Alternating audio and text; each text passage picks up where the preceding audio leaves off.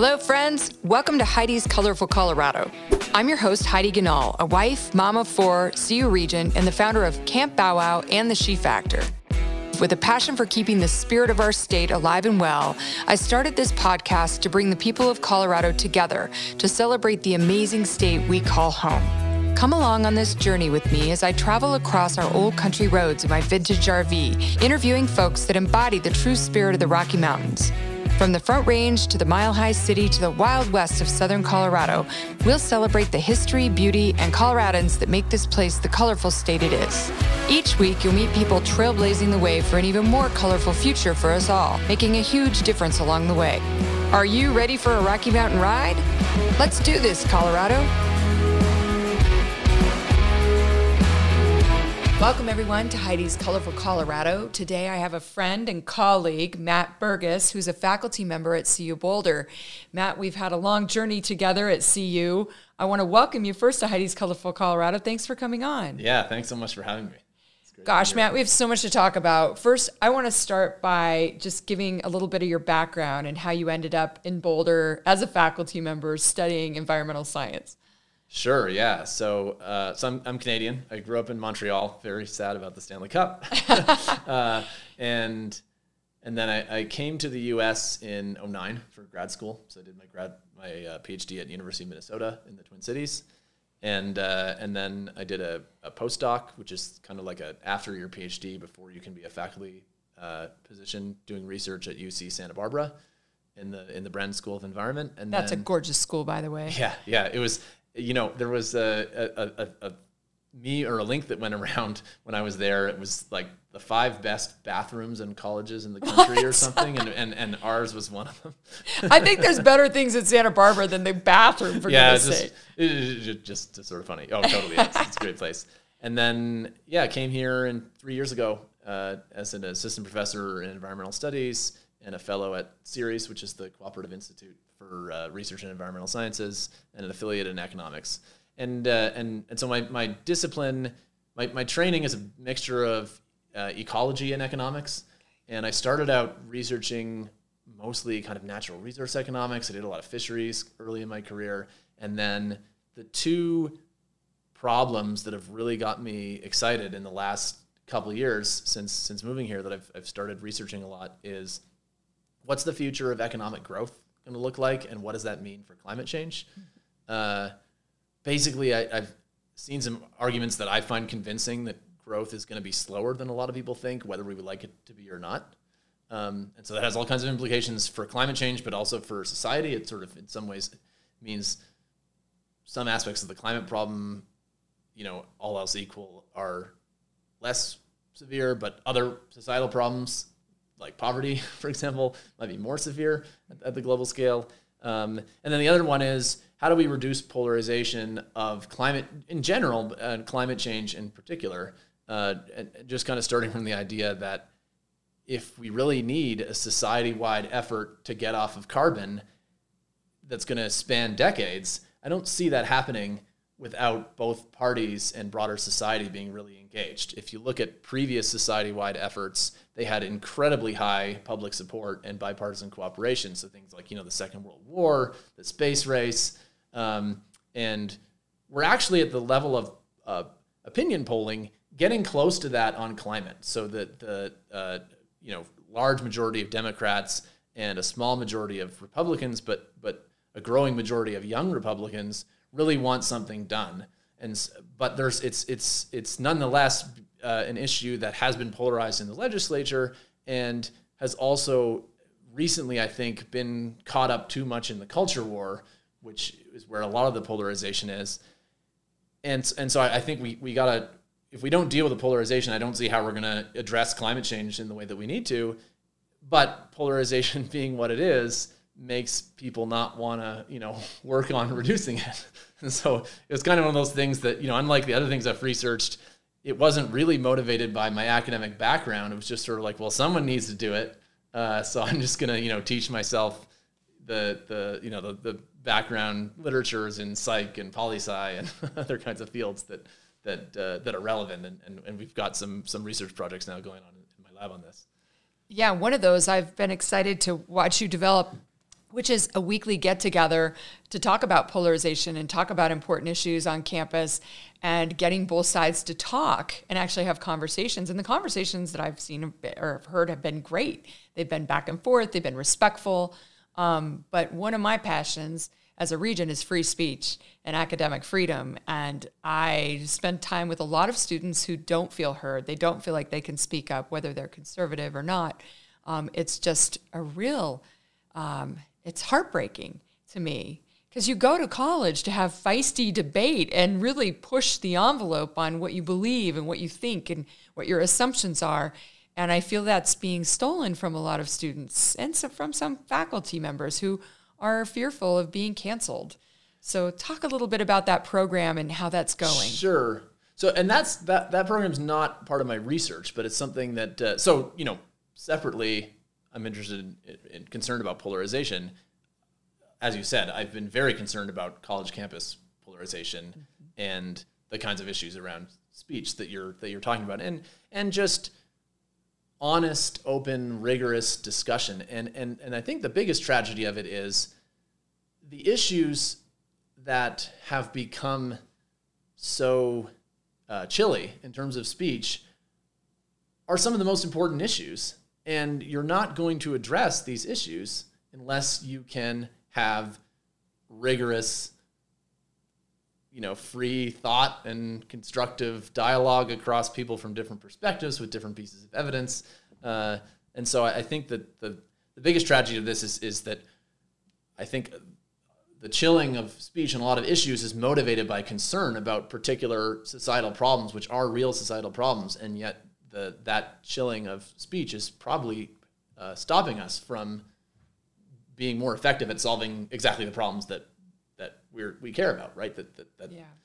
Um, but sorry, so the, so your the the dialogues, right? So I started this this series um, with a, a, another friend and colleague of mine, Pilar um, McQuillan, uh, who who works at the the CU di- works at the CU Dialogues program, and uh, and and so the idea was, like you said, to bring people together.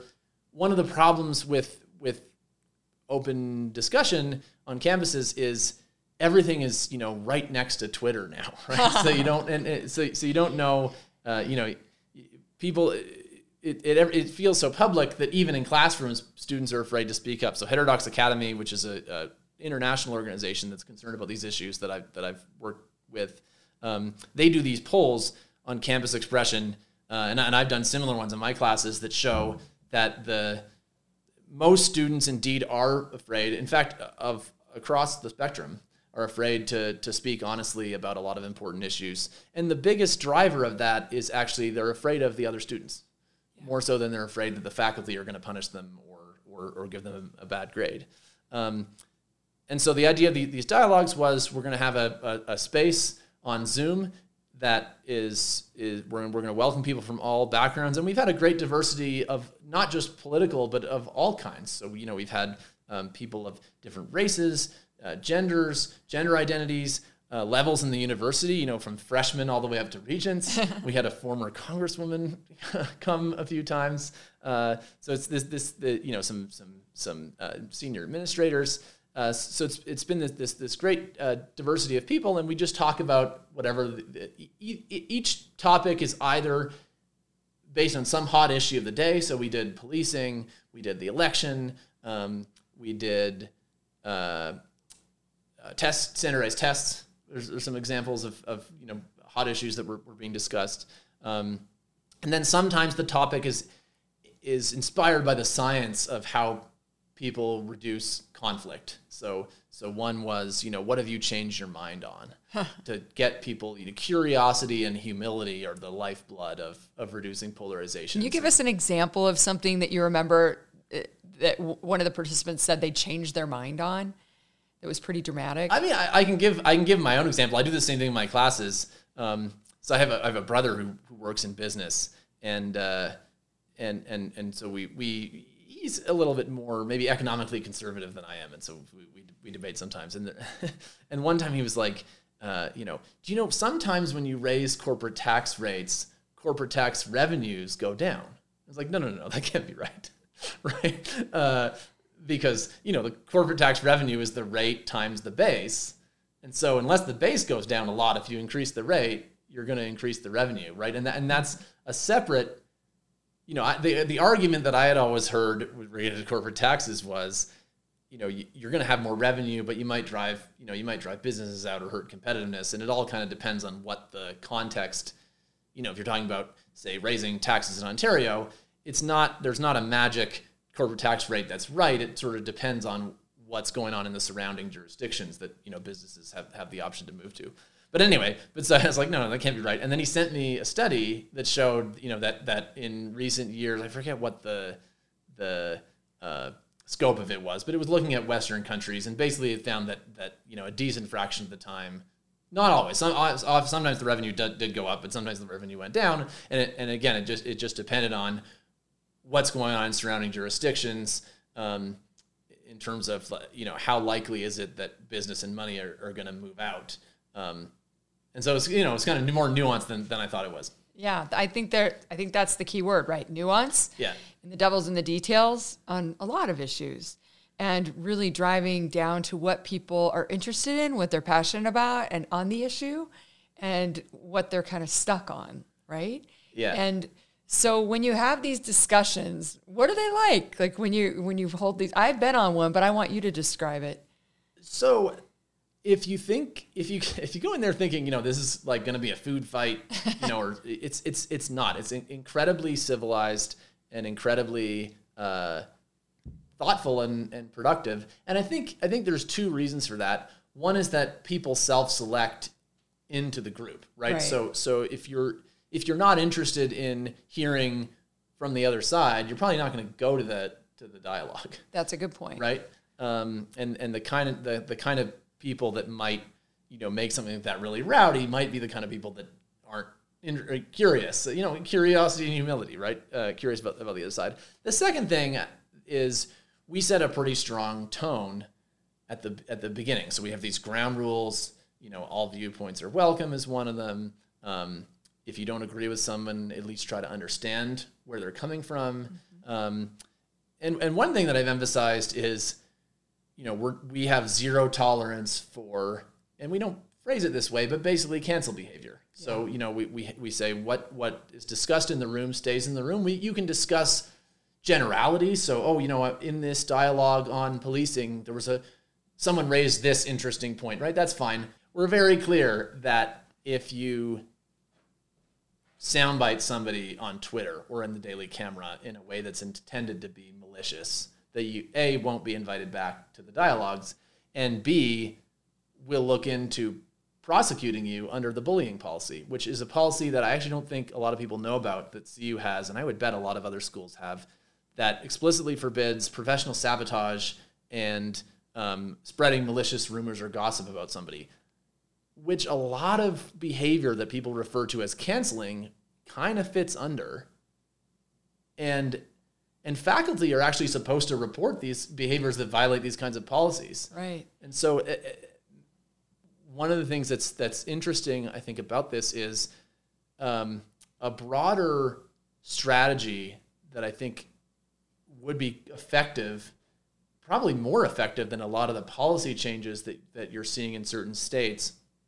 Um, at improving the climate basically to just enforce the rules that already exist. That's a great point. And I mean, I talk to students about that a lot. Like we have very bold discrimination policies at CU. Yes.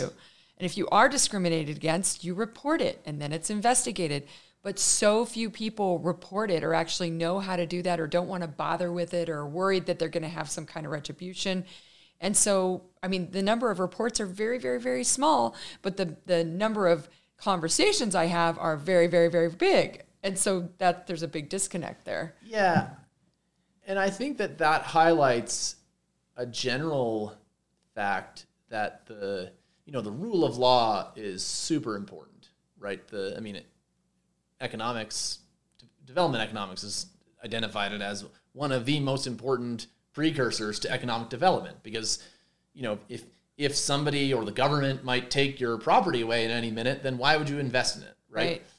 But Same with your business. sure, but it's also the case that the the rule of law is dependent, I think, more than in practice, more than people realize on the legitimacy in the particular political climate, right? So so you can have a so so one one place where you see this that's not related to campus is is the Supreme Court, right? The Supreme the, the Supreme Court is interpreting the Constitution, which was you know, written a really long time ago, and yet their interpretations on a lot of these big cases do seem to track a popular opinion. Yes. Um, and I don't know that that's directly the reason why, but but I, I think in some sense part of the reason has to be that if the Supreme Court, you know, never changed with opinion, then it would quickly lose its legitimacy in the eyes of the public, right? Right. You know, a good example of that I think is is same sex marriage, which now overwhelmingly people support. Uh, you know, and so it, I think that makes it. And uh, uh, the Affordable Care Act is another thing that that now has has very wide support, and I, I think makes it harder for the Supreme Court to to to rule against. I have some Canadian sensibilities on healthcare, which I don't know, if, you know, you want to get into, but We'll you have to do another podcast yeah, yeah, about that, Matt. It's uh, it's funny to you know, in, in Canadian context, I'm solidly a moderate, but then there's some differences between Canada and the U.S. where you know, like, like I think there should be a public option, which puts me you know on the left in the U.S. Right? yes, it does. Uh, but uh, okay, but, but but back to the to the rule of law thing. Okay, so on, on campus, right? So CU has, I think, a, some great policies on free expression, on uh, non-discrimination, including uh, politics, Academic freedom. academic freedom. But if a particular, if there's a political climate in a particular unit or or or part of campus that doesn't see that policy as legitimate, or probably more more directly, you know, sees discrimination of against certain political affiliations as you know right, mm-hmm. then it's people are going to, you know, at best, kind of follow the law in to the letter of plausible deniability. Like the, the question doesn't become, you know, are we discriminating against somebody on the basis of political affiliation, for example? It becomes, you know, how likely are we to get sued? Or, you know, can we can we do this in a way that prevents us from getting sued? and and and the and, and and then in terms of reporting, I think that again, there's a kind of thing like okay, so so if you report a viol a policy violation that the climate of your unit or part of campus sees as legitimate, you probably are running a risk to at the, the very least socially, if not if not professionally. And so, you know, I, I don't think that's a good thing, but I think that the that that you know having the policy is great and important and i'm really glad that we have that policy but i think it's not going to do its job until we also can convince people of why it's, it's an important policy yeah, that's a great point. And I or think there are a bunch of lawsuits Yeah, and I think there's got to be both, right? We've got to respect the policy and kind of follow through and have students and faculty follow through when they they have to be brave enough to report it and to see it through in the process. But the culture is also so important, and the the um, the risk that it's going to end up on social media or a video or a recording is going to come out. I think is even more powerful right now than any policy or legislation. Well, so this, I'm glad you brought up the social media thing because actually, I think there's an interesting nuance that a lot of people are missing in this discussion about cancel culture with regard to social media. And that is that social media is extremely unrepresentative of popular opinion. That's a good point. Like, aren't uh, aren't the smallest number of people percentage wise on Twitter, but yet when you're on Twitter, you feel like everybody's on Twitter, and that's exactly what everyone's thinking. Well, right, and it's extremely unrepresentative. You know, you and I were discussing this before we started recording. It's extremely unrepresentative in ways that, uh, you know, go against kind of what the narrative is that social media, the social media conversation derives its power from. So, so both political extremes in the U.S. I've seen data in the U.S., but I highly suspect this applies to at least other English-speaking countries, if not other um, Western countries in general. Both political extremes in the U.S. are disproportionately uh, affluent, white, and educated. The biggest demographic difference between the far right and the far left is the far right skews older and male, and the far left skews younger and female. Um, but in, but but if you look at where where is the critical mass in America of you know economically disadvantaged people, non-white people, it's actually in the middle. Um, and so the this idea and, and social media skews towards highly engaged, politically extreme people. Right. Who are affluent, disproportionately, not all, obviously not completely, but disproportionately affluent, educated, and white. And, and, and, and reflect, you know, preferences that disproportionately map onto those demographics.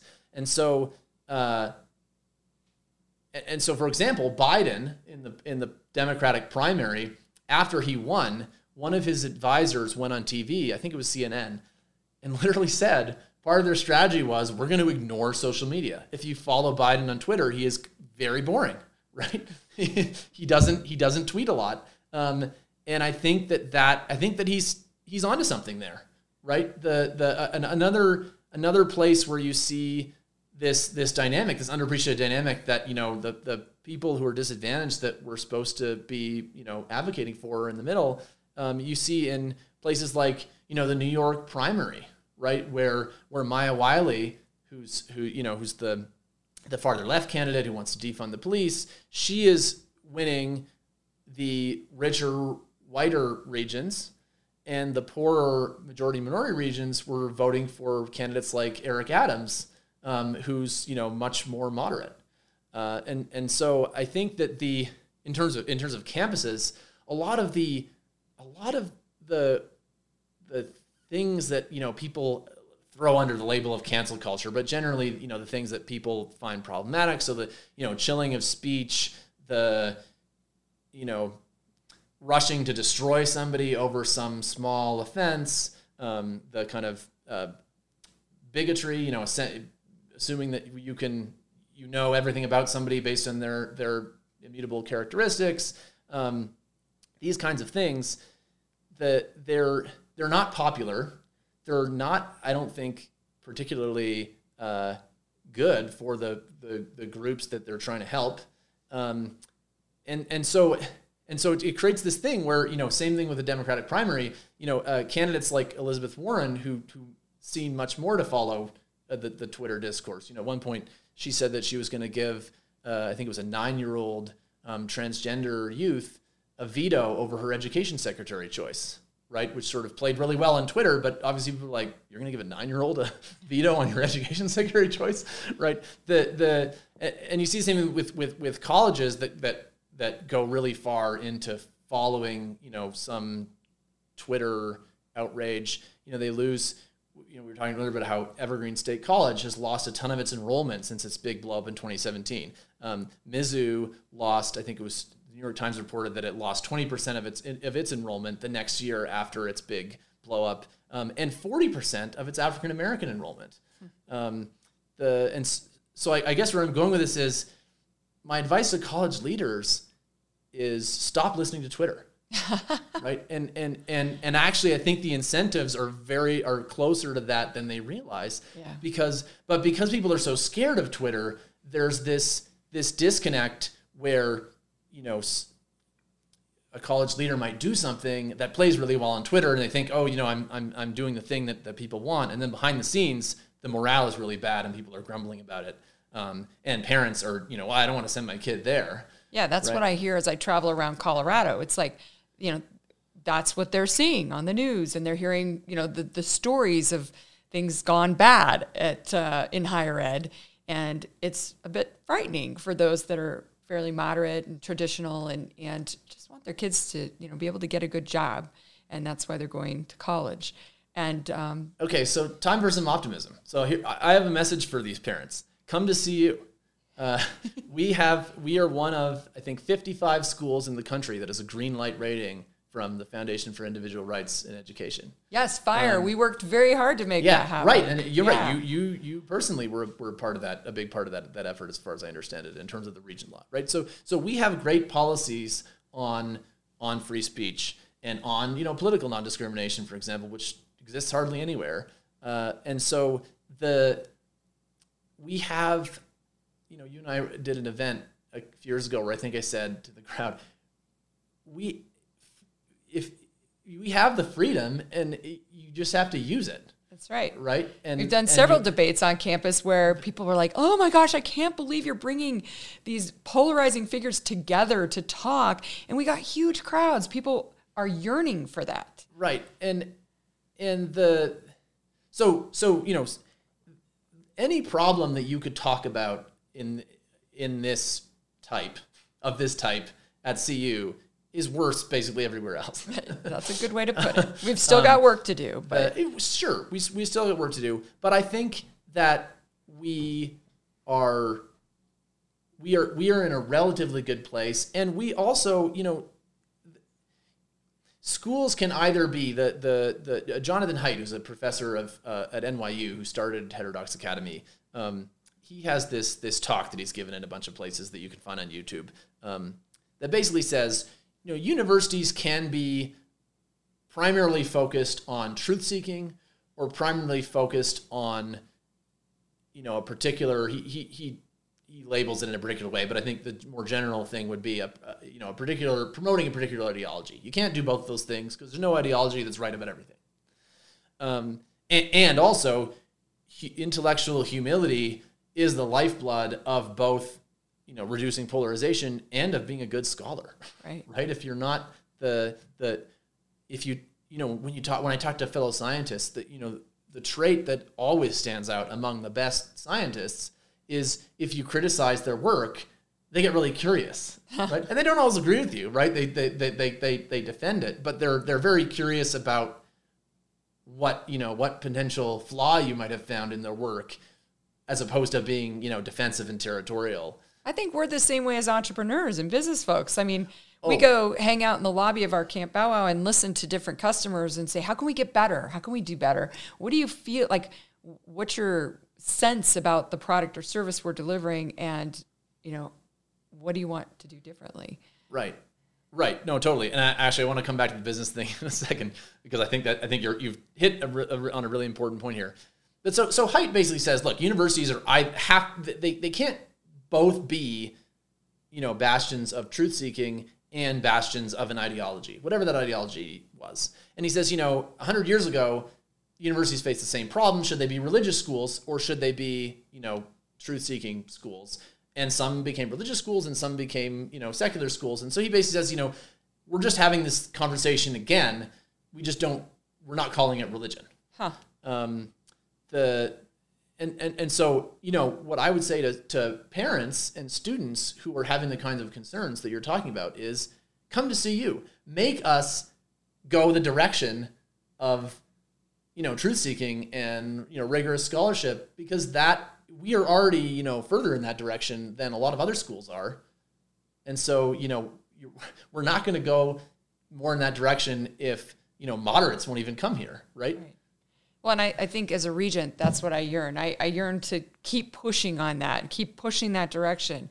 And that's why hosting debates with you know feisty speakers that can actually be respectful though and really look at both sides of an issue and encouraging students to see that and modeling it and i think that's what you do with your polarization get together is model good behavior around some of this stuff and, and how do we actually thread that needle um, matt one of the questions I always ask people on this podcast as we kind of wind down is what do you love about Colorado per se? I know you love the University of Colorado, but what do you love about living here?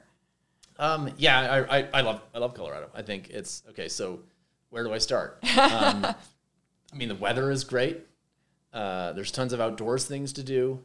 Um, the you know, it's, it's you know, I, I'm a big into golf, and there's amazing public. You guys, he's an amazing here. golfer. He helped us win a golf tournament last week. It was really fun. Uh, so you know, so I love that. I, I and then there are other things. You know, I really like my um, my wife and I have family on both the coasts. So most of our family is now either in Toronto or in Vancouver, and it's Denver's not that far from either. You know, it's three yeah. three hour flight to both of those places. So that's that's centrally located is nice. Um, great road trips with you know within a day's drive. Um, and then politically, I like the fact that we are a purplish state that, that at least in my opinion, has uh, has produced a lot of really constructive moderates, right? So, you know, I'm thinking of like Governor Polis, um, Governor Hickenlooper, Cory Gardner, right? There's there's a tradition of moderate.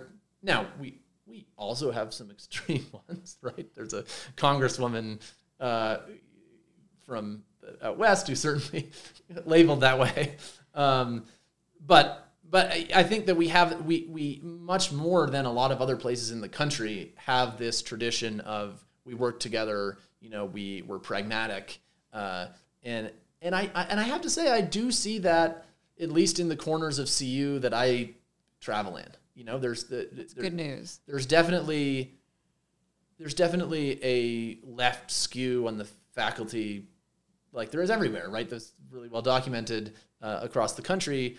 But the, you know, I mean, to, as a counter again, an optimistic counterpoint to the a lot of the concerns that that moderates and conservatives have about about campus culture. I have to say that my experience has been mostly positive in terms of you know the you know I've engaged in Heterodox Academy. Uh, I'm I'm going to do the faculty fellowship with the Benson Center this this coming year. Uh, you know, doing this this polarization stuff, talking all these t- all these hot issues. You know, researching climate, um, and the you know, and I don't have tenure, right? And some people are like, oh, you know, that's that's that's risky. And I have to say, all I've gotten is support and pats on the back from you know my bosses. And that's so, and good I think news. that that's really, I think it's really important. And I think it, it also speaks to this this fact that the average person is not, you know, the cancel the Twitter canceller, right? And so the the I think what you get a lot of is like, well, you know, somebody really needs to do these things. I don't want to do it, you know, but I think it's great that you're doing it. right. Uh, hopefully it'll catch on. I think it is catching on the work yeah. that you're doing. What's uh, the most Colorado thing you've ever done since you've lived here? Besides root against the Avs, Good what's question. that all about? Wait, I mean, I oh, know uh, you're from Canada. Hang on, hang on, hang on. not that's not completely accurate. I have not yet rooted against the Avs because um, you haven't played the, them. The, yeah, we haven't. The Montreal, Montreal hasn't played him. I thought I was going to have to root against the Avs because I thought that the Avs were going to beat Vegas, and then unfortunately that didn't happen. Uh, but yes, I let's see. Oh, uh, well, this is actually the the most Quebecer in Colorado thing that I did. Right when I moved here, one of the first things I did was I bought a Quebec Nordiques sweater. So if you're not a big hockey fan, you might not know that the Quebec Nordiques were the hockey team, you know, the other hockey team besides Montreal and Quebec that I grew up watching, and they actually became the Colorado Avalanche. Oh, nice! Uh, and so it's it's kind of a, a, a way to, to root for the home team, but also sort of rep the. the I like that, Matt. That's a good Yeah. way to slide around that. Yeah, yeah, yeah. yeah. and that's a little known fact. Probably not a lot of new people mo- that have moved to Colorado know. So. right, unless they're from Quebec, why would they? Yes, or they're huge hockey fans. Yes. Well, thank you for spending some time with us. Um, obviously, I fully support what you're doing on the polarization end and just being an outspoken advocate for um, hearing both sides of the issues and uh, making sure that CU is truth seeking. I think that's very important. And it's one of the reasons why I like being a regent and, and working with the students and faculty at CU. And I agree that we are doing a lot of things right. Yeah. And again, stu- students and parents, talk, talking to you now, uh, come to CU and get in the trenches. And if CU is not what you want it to be, then make it what you want it to be. Thank you for joining us today on Heidi's Colorful Colorado. If you enjoyed this conversation, don't forget to rate, review, and subscribe. And definitely follow me on Instagram to keep up with my latest adventures. In the meantime, happy trails from me, Heidi Ganahl.